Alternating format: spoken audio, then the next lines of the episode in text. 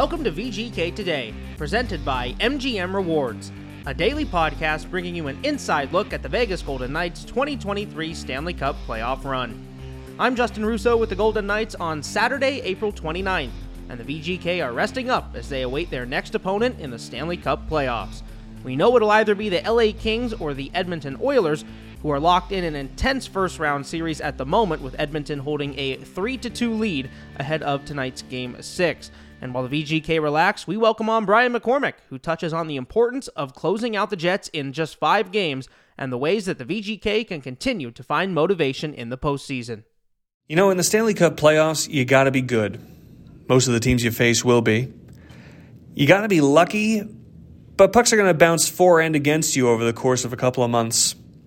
No, what it really pays to be when the opportunity arises is efficient. Hello friends, I'm Brian McCormick. This is VGK Today, and in Game 5 against the Winnipeg Jets, the Golden Knights got the job done, and they did in a timely manner.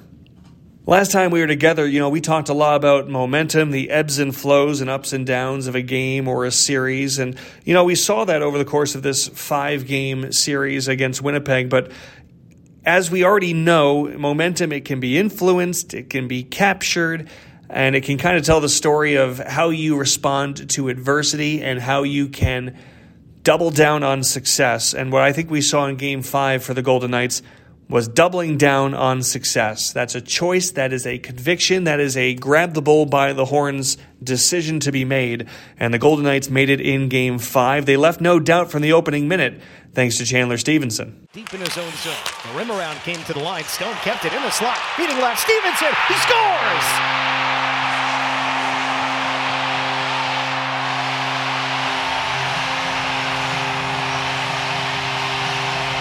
A minute into the game, the Knights take a 1-0 lead. Chandler Stephenson's third goal of the playoffs. Golden Knights wouldn't look back from there as Chandler Stephenson got his third of the series. He would not be done. He would get his fourth later on in the contest, but this was a game that felt well decided by the end of the second period. Golden Knights outshot the Jets 23-14 and outscored them 4-0 through the first 2 periods. As Bruce Cassidy said, maybe the Golden Knights went to a little bit more of a defensive shell than he would have liked in the third period when the Jets had the net empty for an extended period. Winnipeg did outshoot the Golden Knights 16-2 in the third period. But again, by that point, the Golden Knights had already staked their claim. They had already dug in their heels, and Laurent Brossoit was finishing it off for the Golden Knights to finish off their first-round opponent and now prepare for a second-round meeting with either the LA Kings or the Edmonton Oilers. That is still to be determined. But for the Golden Knights, they did not leave anything up to chance in Game 5. And we're going to talk throughout this episode about how valuable it can be to put your opponent away, not just for the time being. Everybody wants to win. Nobody wants to take any longer to do a task than they have to, but the benefits that exist down the road as well. Now, how do you do that? How do you get business taken care of against Winnipeg as quickly as the Golden Knights did? A Winnipeg team that is, of course, talented, that has one of the best goaltenders in the world in Connor Hellebuyck, although I think you could definitely argue that Laurent Brossoit outdueled Connor Hellebuyck in this one, and that includes games in which they had similar goal support, Game 3 in Winnipeg for one. This was a phenomenal series for Brossoit. We're going to talk more about that later on in the episode as well, but how did the Golden Knights manage it? Well, first of all, I think they recognized a Winnipeg team on the ropes. And when you have an opponent that's vulnerable, you better go in for the kill right then and there. And that's what the Golden Knights did. A Jets team that had lost Josh Morrissey, a Jets team that had lost Mark Scheifele, and a Jets team that trailed this one just 50 seconds into the contest. I mean, the Golden Knights could smell blood in the water and went into attack mode immediately, and responsible attack mode. They were physical, pressure in the offensive zone, but without being irresponsible, as Winnipeg didn't have a single power play in all of Game 5. But if you look at this series as a whole, you can't come away with it without respect for the depth that the Golden Knights showed in Round 1. And you look at the production they had in Round 1. Really, if we want to talk about production, we can talk about it almost as broadly as a 4-game window, because while William Karlsson did score in Game 1, the Golden Knights didn't do a whole lot else in Game 1 of this series. So taking a quick browse at the scoring leaders among the Golden Knights, You've got five players in round one that average better than a point per game, or should I say a point per game or better. Chandler Stephenson and Mark Stone both had 8 points in 5 games. William Karlsson with 5 points in 5 games, as did Jack Eichel and as did Alex Petrangelo. Just below that threshold, Brett Howden and Michael Amadio had a tremendous series. Reilly Smith and Shea Theodore, who did not play in Game 5, but Smith had 3 assists, Theodore 3 assists. It was really well spread, this Golden Knights scoring attack. That's depth that takes pressure off of other players as well. But look at William Karlsson. 4 goals in 5 games for William Karlsson. This was the first time that William Karlsson has scored 4 goals in 5 games since the 2019-20 season. So obviously it's been a while since we saw 40-goal William Karlsson. He's been a very productive player since, but we've not seen that explosive level since the inaugural VGK season. But, I mean, a week like this is as close as it's felt in quite a while, again, since 2019-20, since he's had 4 goals in a 5-game stretch. And when you have so much buy-in, boy, does that take the pressure off of some of your other contributors. And I think Jack Eichel is a perfect example. Jack Eichel had 3 goals and 5 points in his first NHL playoff series. That's darn good. That's really good, and it's a reason why this series was closed up so quickly. But if you look at some of the other players on this list, would you have predicted before this series began, if I asked you, would you have predicted this would be a 5-game series? 5-game series, and Reilly Smith and Jonathan Marchessault didn't score a goal. I don't know if you would have predicted that. Don't get me wrong, they had strong series. Again, Reilly Smith with 3 assists, Jonathan Marchessault with 2 assists, and they produced in other ways. This was a very 4 lines deep, 3 pairs deep lineup for Bruce Cassidy in this series. But if I told you those two are going to be held out of the goal column, you might say, okay, that might be a bit of a scrappy battle to get to a win in 5 games. Now, it certainly wasn't simple, but Games 4 and Games 5 were pretty well controlled for the VGK, and it's because of the work of Stevenson and Stone, certainly players you rely upon heavily, although with Mark Stone coming back from injury, you couldn't have necessarily fairly guaranteed almost 2 points a game from Mark Stone. I don't know if that's something you would have been fair to expect, but it's what you got. William Karlsson playing at his level, Jack Eichel doing what he did. There was a lot of depth and spread out burden throughout this series. And I think Michael Amadio and Brett Howden being nearly point per game is perhaps the best example. Michael Amadio scoring the overtime winner. This was a series in which the bottom six for the VGK got it done. And while that alleviated pressure on many, that spread the burden, Jack Eichel had a phenomenal first round. If the Golden Knights are struggling to score and there's pressure and someone's got to step up, that might make it a harder first round for Jack Eichel. That wasn't the situation. He was able to perform at his level and on his terms without bearing the weight of the world on his shoulders. That's incredibly valuable, and it's depth that Bruce Cassidy knows his team benefited from. Well, they're good players. We've relied on them all year. I thought Carly was probably the most consistent from game one. Jack, first playoff, you have to give him a little room to breathe and breathe it in, get the temperature of the series. He got better as it went along. I thought Stevie was solid too. Nick got better as it went along. I think he's always more comfortable with Will Carrier on his left wing, so he's had some different left wingers, but him and Coley did their job. So I think it was an advantage for us, to be honest. We knew it going in. I think our depth from line 1 through 4, if we could take their top 3 or 4 guys out of it, offensive, or not out of it, but neutralize them, we would have the advantage. Didn't look that way after game one, after Lowry had a big game, but eventually I think it did tilt our way. And that was Bruce Cassidy. Let's talk a little bit about the benefits of winning quickly. Some of them are pretty obvious. But some of them also maybe go a little bit more in depth, a little more abstract, how the VGK are going to be helped going forward. Now, first of all, the obvious, rest and recovery. Not only are the players going to have a little bit of chance to get their legs back under them again, although you'd also probably imagine there's not going to be too many players that are absolutely exhausted coming out of this round, because you had 1 game go to overtime. Other than that, I mean, Bruce Cassidy was able to spread his minutes pretty fairly throughout this series.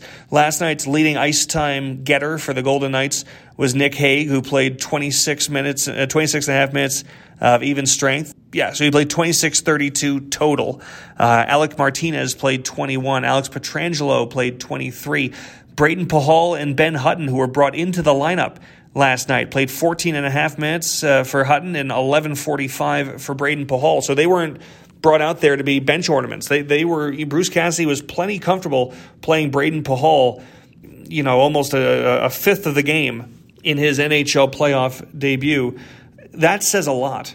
I mean, that says a lot to the comfort level that Bruce Cassidy has with this group. But it also, again, makes it a quicker recovery, quicker to get back to neutral for round two. But Braden McNabb missed game 5 due to an injury. He's day-to-day. Shea Theodore missed it due to illness. You presume he is day-to-day. So what do you have now? You have a couple of days. And who's to know if those two are going to be back and ready to go for game 1? But boy, have you given yourself maximum amount of time to let those guys get back closer to game action. If they're not going to be ready by game 1 of the next round, we'll find out. But certainly you've given yourself the maximum amount of downtime to waste, to burn, to get them back to that point. And if you look at the Golden Knights with the return of Will Carrier, outside of the goaltending position, they are absolutely as healthy as they've ever been this season. And if the goaltending situation doesn't fall under that category in terms of the availability of Logan Thompson, I mean, coming out of this series, goaltending is not something you're worried about. Laurent Brossoit was fantastic and arguably better than Connor Hellebuyck. So the opportunity to get back healthy and to get back to full strength, that's an obvious benefit. I think the bigger benefit here for the Golden Knights is mental. You have avoided the stress and the anguish that comes with the struggle of putting a team away. In any series, the fourth game is usually going to be the hardest one for you to win. Usually that's going to be the case, just to close it out. And if you look around the league, not to put all credence in what fans say and what fans believe, but I feel pretty comfortable guaranteeing you that Toronto Maple Leaf fans, given their team's recent history, are a lot less comfortable waking up the morning of Game 6 than they were the morning of Game 5. They're letting a Tampa Bay team hang around a bit. The Boston Bruins probably still feel pretty confident and comfortable against the Florida Panthers, but they're going to a Game 6. They had to go back to Florida. If you keep a team alive, you are exposing yourself to the possibility of making this interesting. And the Golden Knights did not want any part of that. And as we mentioned, it was 50 seconds into the first period that they made their first resounding statement in Game 5 against the Jets. You know, I worked with a coach in Idaho. His name was Neil Graham. Still, he coaches in the AHL now with the Texas Stars. I bring him up because he said something to me that was very wise. It was the first time I'd ever heard anyone articulate it this way. It was back in 2018 in the ECHL in Idaho. And in the first round, the Idaho Steelheads were trailing 3-0 in a best-of-7 series to the Allen Americans. And these were two teams very good during the regular season. Both put up, I don't remember the exact point totals, but both fighting for the top of the division. And they were going to meet in this first round. And the fact that it was 3-0 after 3 games was shocking. It shouldn't. It was definitely not how they would have predicted it going into the series. And now Idaho had to go to Allen, Texas, to play the put away game. And talking to Neil Graham, he said our biggest job is to plant that little seed of doubt. And I said, what does that mean? What are you talking about? And he says, well, right now across the hall, there's a team that has a 3-0 lead on us and knows they probably shouldn't.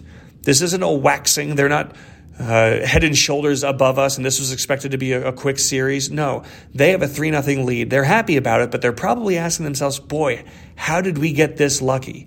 How did we come out of these first 3 games with this commanding of a lead?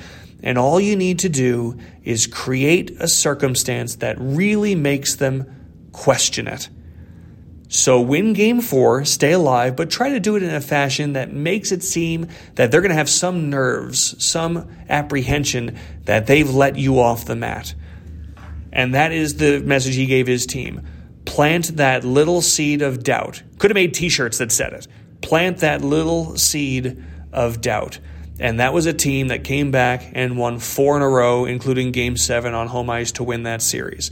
And it was all because they took a team with a 3-0 series lead and made them feel like they didn't really deserve it. That is what happens when you don't put a team away quickly. And adversity is important. Adversity is important because you're going to face it in the playoffs. Not everything needs to turn into a story. But when you face adversity, meet it, deal with it, and then double down on it. The Golden Knights lost a sizable lead in the third period of Game 3, went to overtime, but they won that game. They did not look back afterwards. But I think the game, as I said, after we let the lead get away, we won an overtime in Game 3, it could be good for us in the long run. And I think it turned out that way for guys that haven't had a lot of playoff experience, including LB, right? Including Jack, guys we rely on. Maybe some other guys that haven't played a lot. You know, if we had come out on the wrong side of that, maybe the series changes, but that's not the way it worked out. So for us, finding ways to win has been a motto for us all year, and I don't think our stats show that we're one of the best teams in any particular category except wins. And that's Bruce Cassidy. Again, you get merit badges for overcoming obstacles, but you don't get multiple merit badges for overcoming the same obstacle more than once. So if you have a setback, that's good. Learn from it. Make sure it doesn't happen again. And the next series, if it does happen, if a team that is just as good as you has a better day than you, that's fine too. But respond. And when you respond, double down. To drive this home a little bit, again, just the value of finishing series on time. It's mental, I believe. I think having a success rate of when you have a team on the ropes finishing the job, I think that builds your confidence too.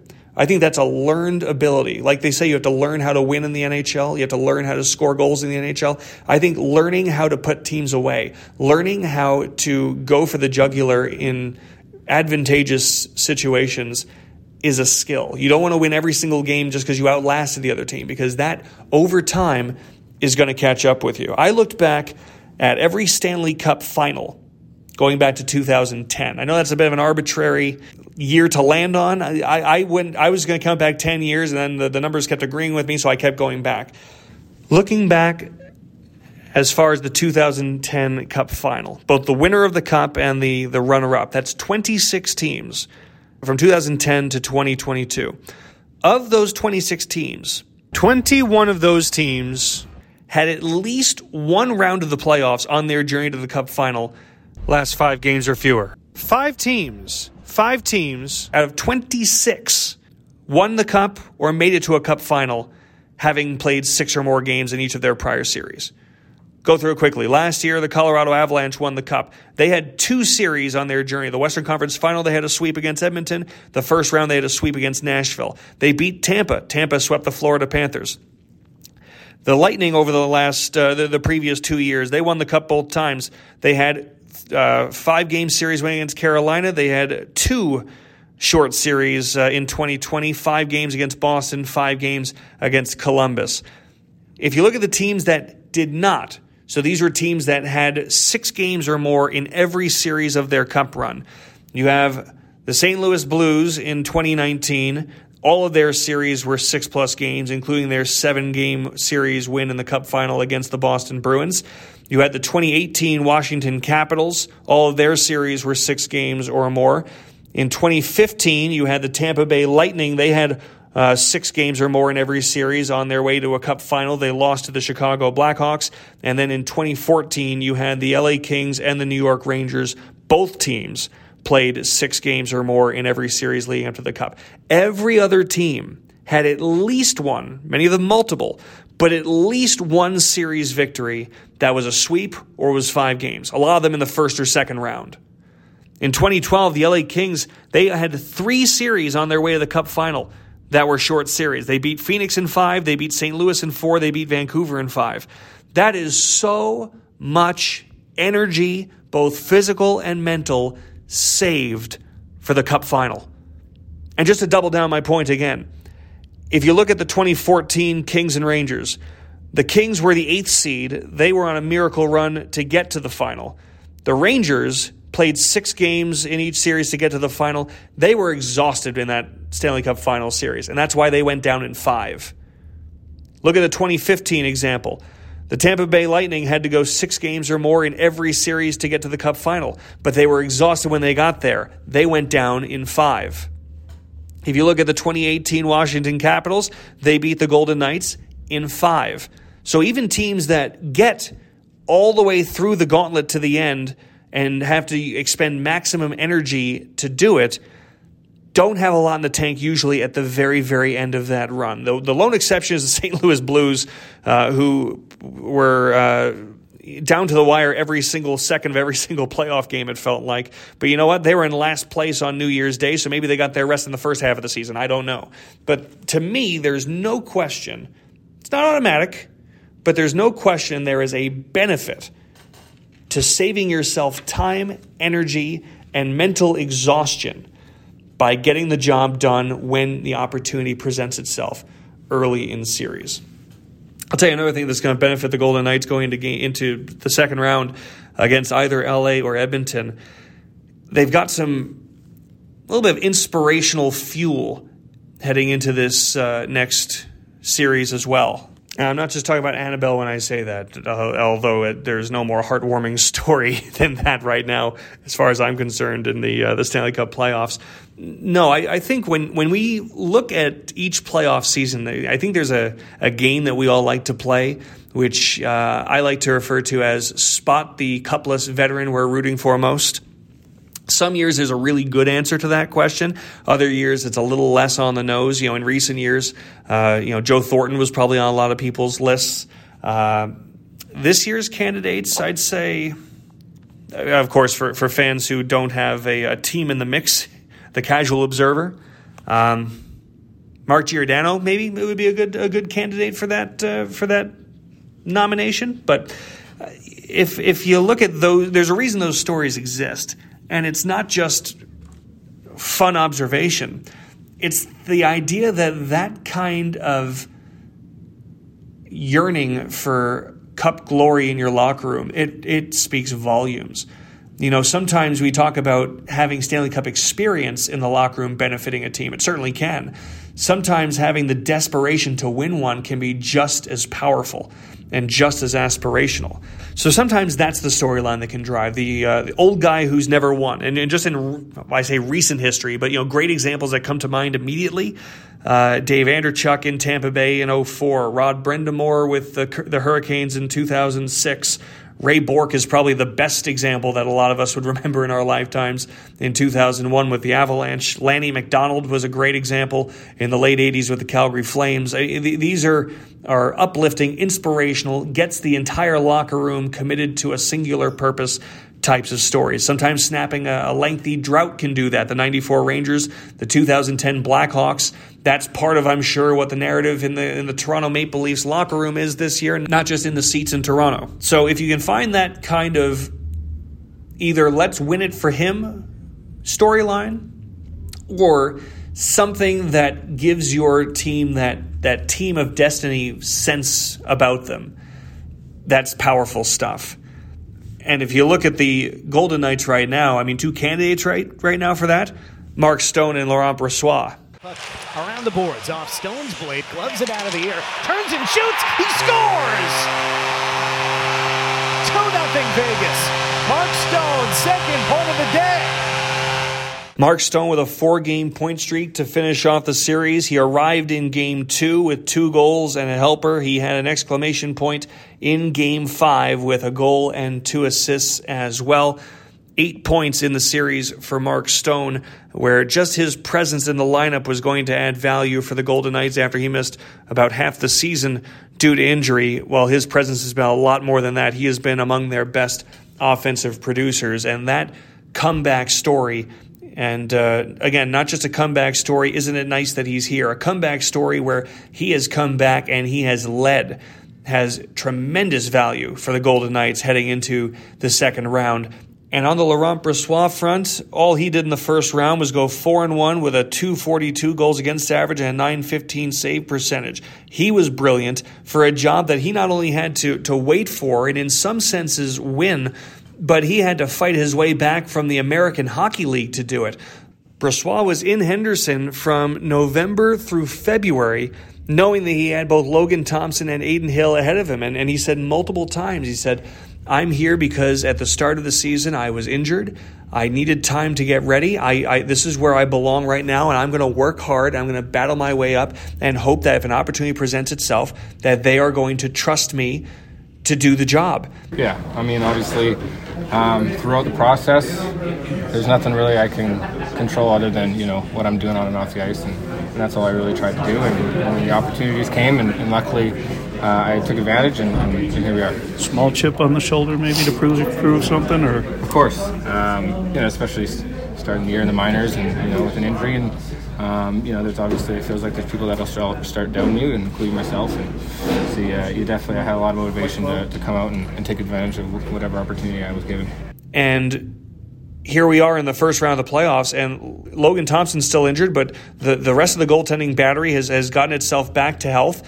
And Laurent Brossoit has commanded the crease and just made it that not only is he the right person to go with, how could you not with the role that he's been on? And his save on Adam Lowry in the second period last night was probably the greatest example of it.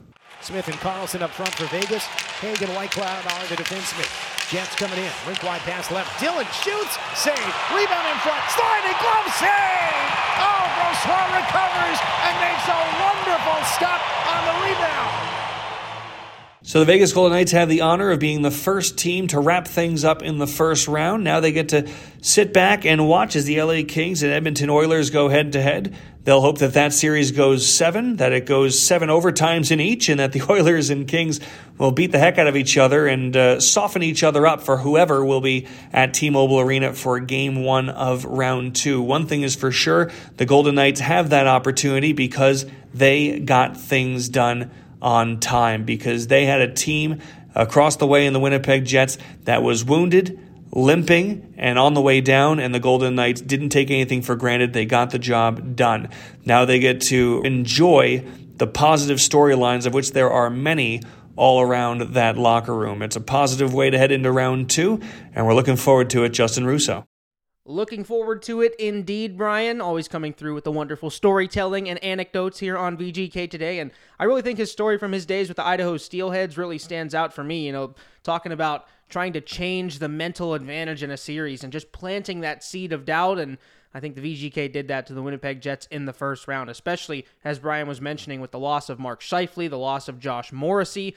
You look at Nikolai Ehlers, who didn't play until Game 5 of that series. I think that mental advantage started to really weigh on the Winnipeg Jets, and the Golden Knights, especially with their start in Game 5, just gave them nothing to really build on in that game and took home a rather easy win in the elimination game in Game 5 to eliminate the Jets in Round 1. And for the VGK, we don't know when they're going to start their Round 2 journey. Of course, we know it's either going to be against the Edmonton Oilers or the LA Kings, but we do know, and we have some news about ticketing for Round 2. And for all you VGK fans out there who are looking to make your way down to T-Mobile Arena for Round 2 of the Stanley Cup playoffs, just know that Round 2 strips and single-game tickets are on sale now. They went on sale yesterday at 1 o'clock. So you can already get your tickets to Round 2 of the 2023 Stanley Cup playoffs, even though we don't exactly know who the VGK will be playing. We do know that the VGK will have those first two games at home, given that they were the first seed in the Western Conference. So Golden Knights' first two games at T-Mobile Arena, just like in Round 1. We don't know who they're going to play yet, but we do know it's going to be a fun time down at the Fortress, and you should make your way out to the Fortress for Game 1 or Game 2 if you can. Tickets available now for Round 2 of the 2023 Stanley Cup playoffs. I'll also take a second to remind you to subscribe wherever you get your podcasts, so you don't miss a moment of the team's quest for the Stanley Cup right here on VGK Today.